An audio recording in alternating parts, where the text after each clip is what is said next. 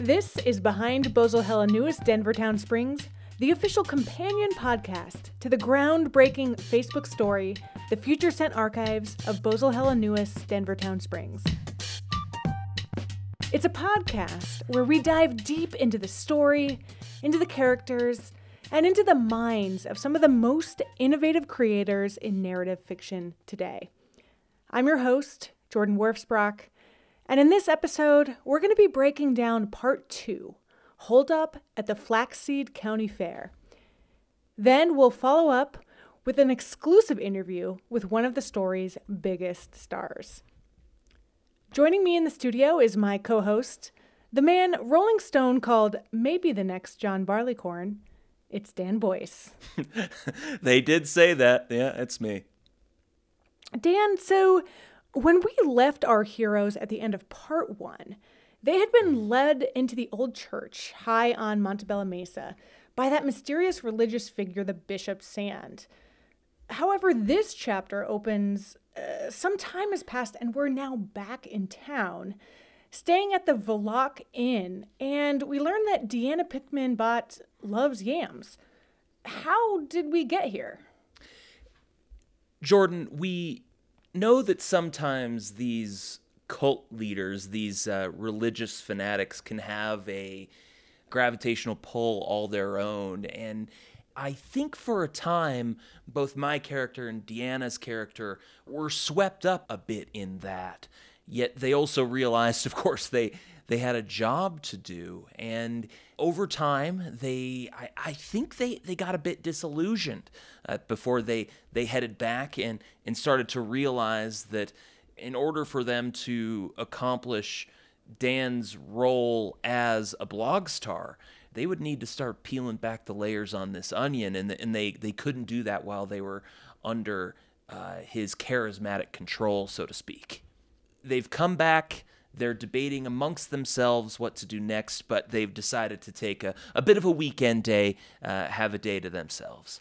They set off onto the dusty street, but that's not before Deanna brings up what has quickly become a fan favorite question, sparked all kinds of controversy.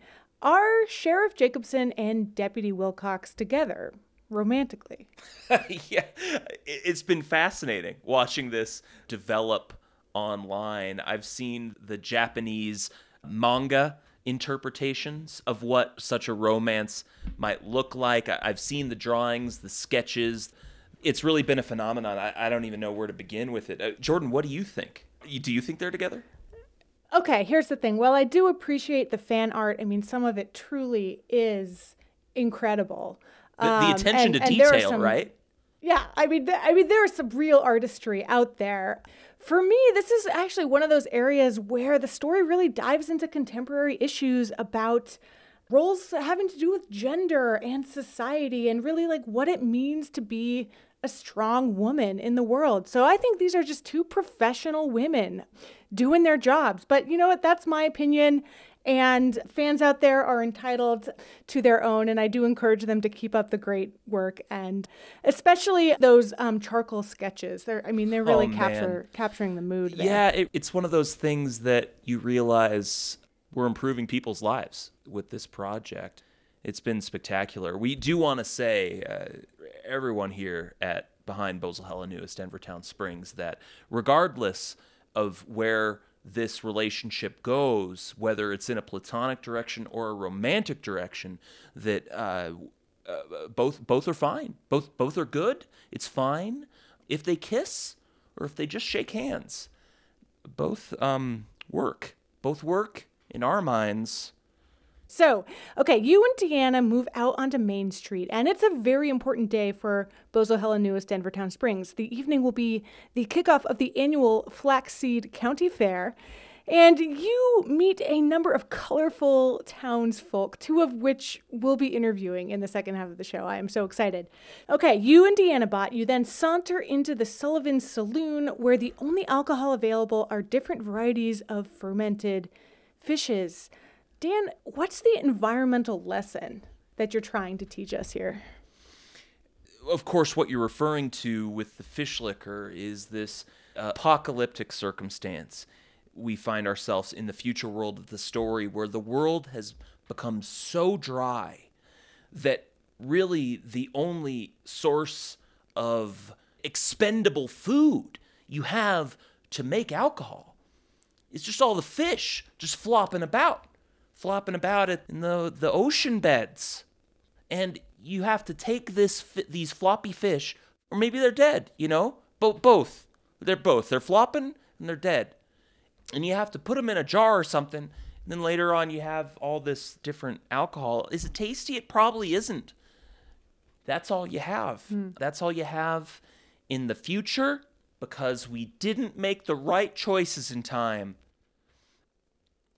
Well, and we we uh we might be the ones flopping belly up in the sand. Jordan, I couldn't have said oh. it better myself. Uh, finally, uh, readers witness the opening speech for the county fair by the instantly lovable Mayor Sam Lambert. Dan, then tell us what happens.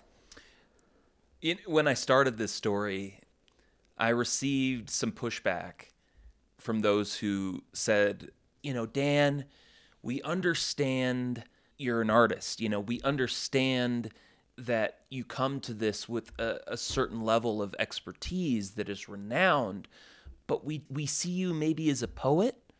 I don't know if we see you as an action writer, Dan. Can you transport us to an old Wild West shootout in the way of, say, a, a Louis L'Amour?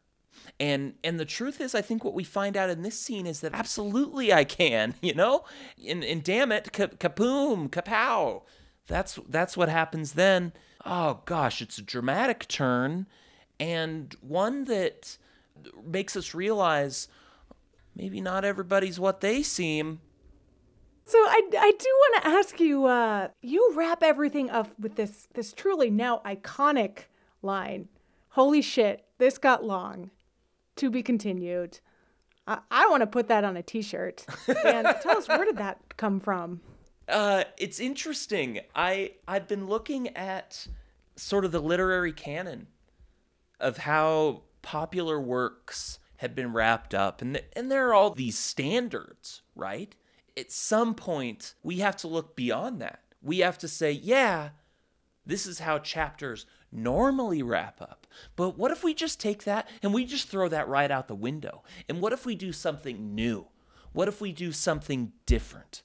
What if we say, I've been writing for a long time. Deanna really wants to go on a walk. She's getting frustrated and I'm I'm actually just bored of doing this and I'm going to pick it back up later. So subversive. It's the chapter ending equivalent of the anarchy A that's what I was trying to broadcast to the people. I don't know if it was picked up, but that's what I was trying to put out. Well, it was like a slap in the face to all the readers out there, but in the best, most invigorating way possible. oh, oh, wait, Jordan, I know you heard that. That's the sound that means it's time for another installment of. Bozula Chance! Hello, I'm Annie Lynn. And I'm Pat. You two are a happily married couple. Everybody knows this. In the story, though, I decided to make the unusual choice of having you at least start out as not getting along very well. Pat, how did that make you feel to read? Kind of tense, Dan to see the tension in our marriage. It made me feel really tense. Mm-hmm. What, was it interesting that the two of you were seemingly trying to uh, tackle the same projects, but it seems like maybe one of you was doing better than the other? Yeah, sure. That's kind of like the norm in our relationship. Annie, uh, uh, how is it seeing the progression of the relationship in the story? So, first of all, I just want to take a step back and say how I'm really glad that you're forcing this opportunity on us to talk about something that we've read together because usually Pat will not talk about anything I've read because he's really afraid of spoilers and so we never talk about anything commonly read literature. So just thanks for the opportunity. Yeah, I thought you must have spent a lot of time thinking about our actual relationship. You know how like we've known each other since we were kids and like have you know had this really long-standing relationship and weren't always together and have had our moments of tension. Um, yeah, and, and I thought that the the name choices were were interesting. The the, the name you used for me I'd never heard before, but. Um, well, that that's an interesting take. I would have thought you would have heard your character's name before in the story. No, um, I actually asked my dad about the pronunciation. I was pronouncing it wrong. Well, maybe I should ask your perspective. From your perspective, did you think that the two of you were of equal mind and of equal skill level in working on projects? I mean, I didn't know if you were just like trying to like get Pat's goat by having my character obviously be like very, very smart and good at stuff. I was a little bit like I don't know, I felt kind of bad about how you described me with like a lot of like bushy hair and like my teeth, but like I don't know. It was okay. I liked how I was really smart for me, it's like humility is number one. But there really is a lot of magic in this story, isn't there? Yeah, more than I thought from the the title that I had heard from you. I was expecting more of kind of like a Westworld vibe, but like the wizards really, I mean, that was a departure, but I was for it. That's an interesting term, wizards. I wonder if that's just kind of your own definition of the group of characters that we see in this novel. Uh, well, not all of them. I mean, there's obviously the Muggles.